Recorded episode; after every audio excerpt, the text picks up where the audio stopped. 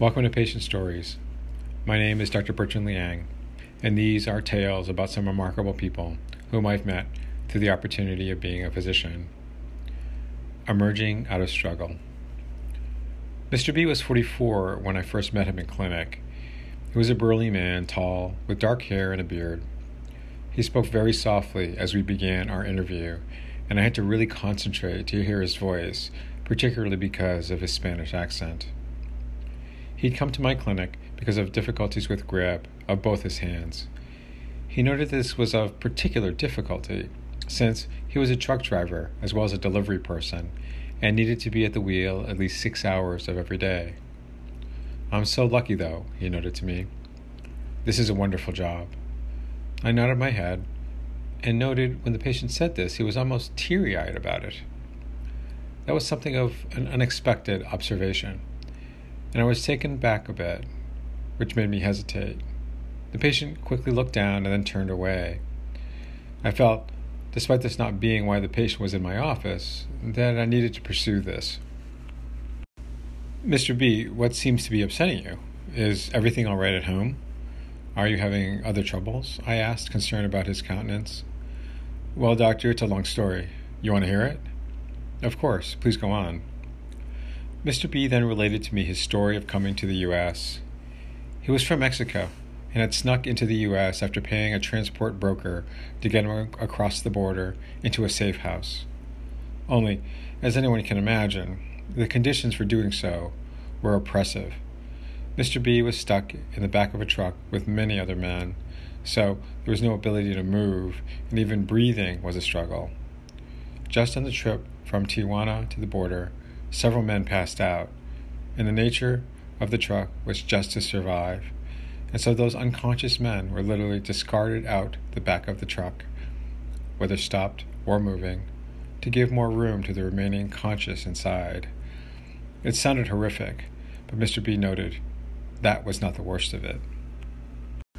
Once at the border, a nerve wracking experience of silence, fear, anticipation, and desperation the truck pulled over at a dark area several miles away from the border. It was deserted except for a single old wooden structure, which was almost roofless and appeared to be an old storage unit. All the men were told to get out of the truck, which they dutifully did, and then told they would spend the night in what they called the house. While some men began to speak up, the driver just told them to be quiet left a large jug of water like the one used for office coolers, and drove away. There was no light, no beds, no electricity, just the darkness for these men. I was scared, Doctor, said Mr. B gently. I didn't know what to do. I didn't know anyone. I got a drink from the water jug and went into that house and just sat in the corner. I didn't sleep, just looked around. I think most of us did that. The next morning, a small pickup truck arrived. The men all got up and ran toward it, surrounding it, while two men got out. They informed the men that they all owed more money to the transport broker, and that, unless they had the money now, they would have to work off their debt. Some men started yelling, some just looked stunned. Mr. B said he just started to cry. Then they told us that we could go back to Mexico if we knew how to get there, said Mr. B. That pretty much quieted us all down. We kind of all shut up and started listening. Apparently, the transport broker had other areas that he worked in outside of smuggling. He'd contract with local businesses for cheap manual labor, from construction to landscaping to picking grapes to other odd jobs. Mr. B noted you always wanted to get picked to go on these, since at least you'd be fed more than the one drop off of beans at night. But you'd never get any real money, and no one knew what the amount of work it took to pay back the broker. As Mr. B recounted this story, I was spellbound. He had become unwittingly a slave, trafficked across the border looking for a better life, but then trapped by the very system that had brought him over, with no ability to contact his family or even care for his own personal needs. The men were allowed to use washrooms on jobs, which is where they took, as he called it, showers, and cleaned up. But while there was a working bathroom at the house, It was clear it didn't work well, and Mr. B's description of the stench still sticks in my mind. I knew I had to do something, something big, Mr. B noted to me, continuing. I couldn't live like this. All I could think of was how my mother begged me not to go because something would happen to me.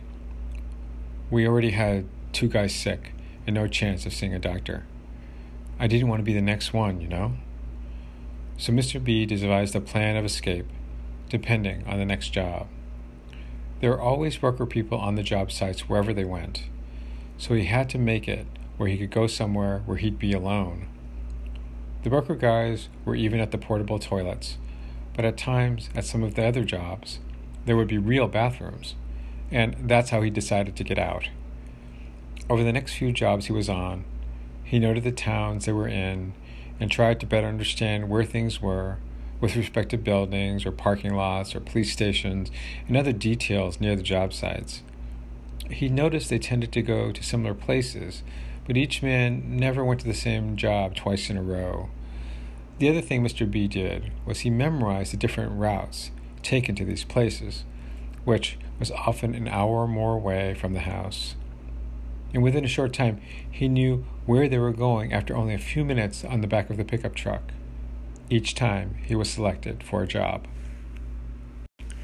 On a work job to one of the larger cities, Mr. B was doing landscaping for a hospital.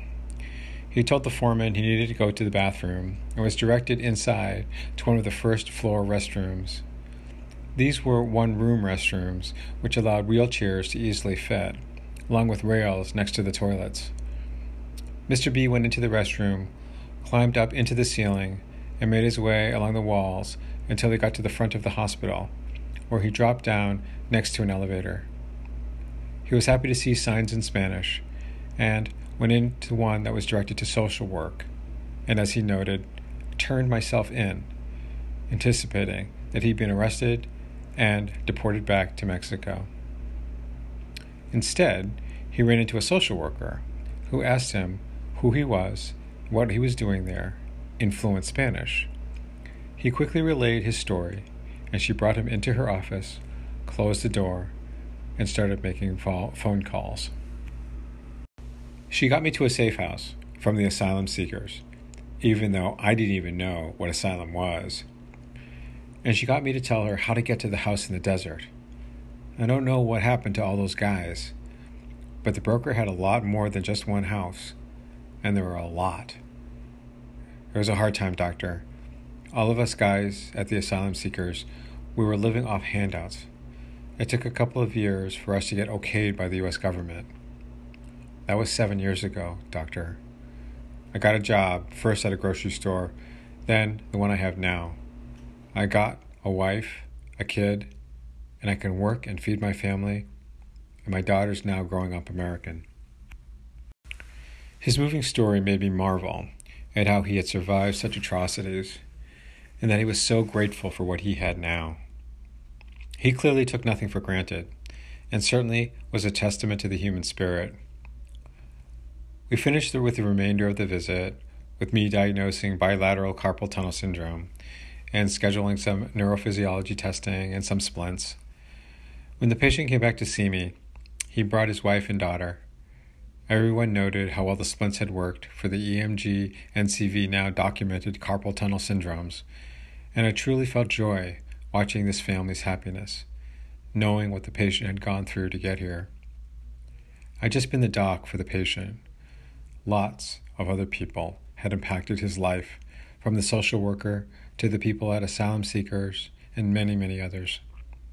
What karma had brought this person to see me or what had allowed him to struggle and emerge from it, I didn't know, but certainly felt fortunate for both of us. These are the times when it really does provide a moment to reflect and understand how good we have it, which we often forget in the comforts of the mundane aspects of our lives. Thank you very much for joining me for Patient Stories. Be happy, be healthy, and find peace.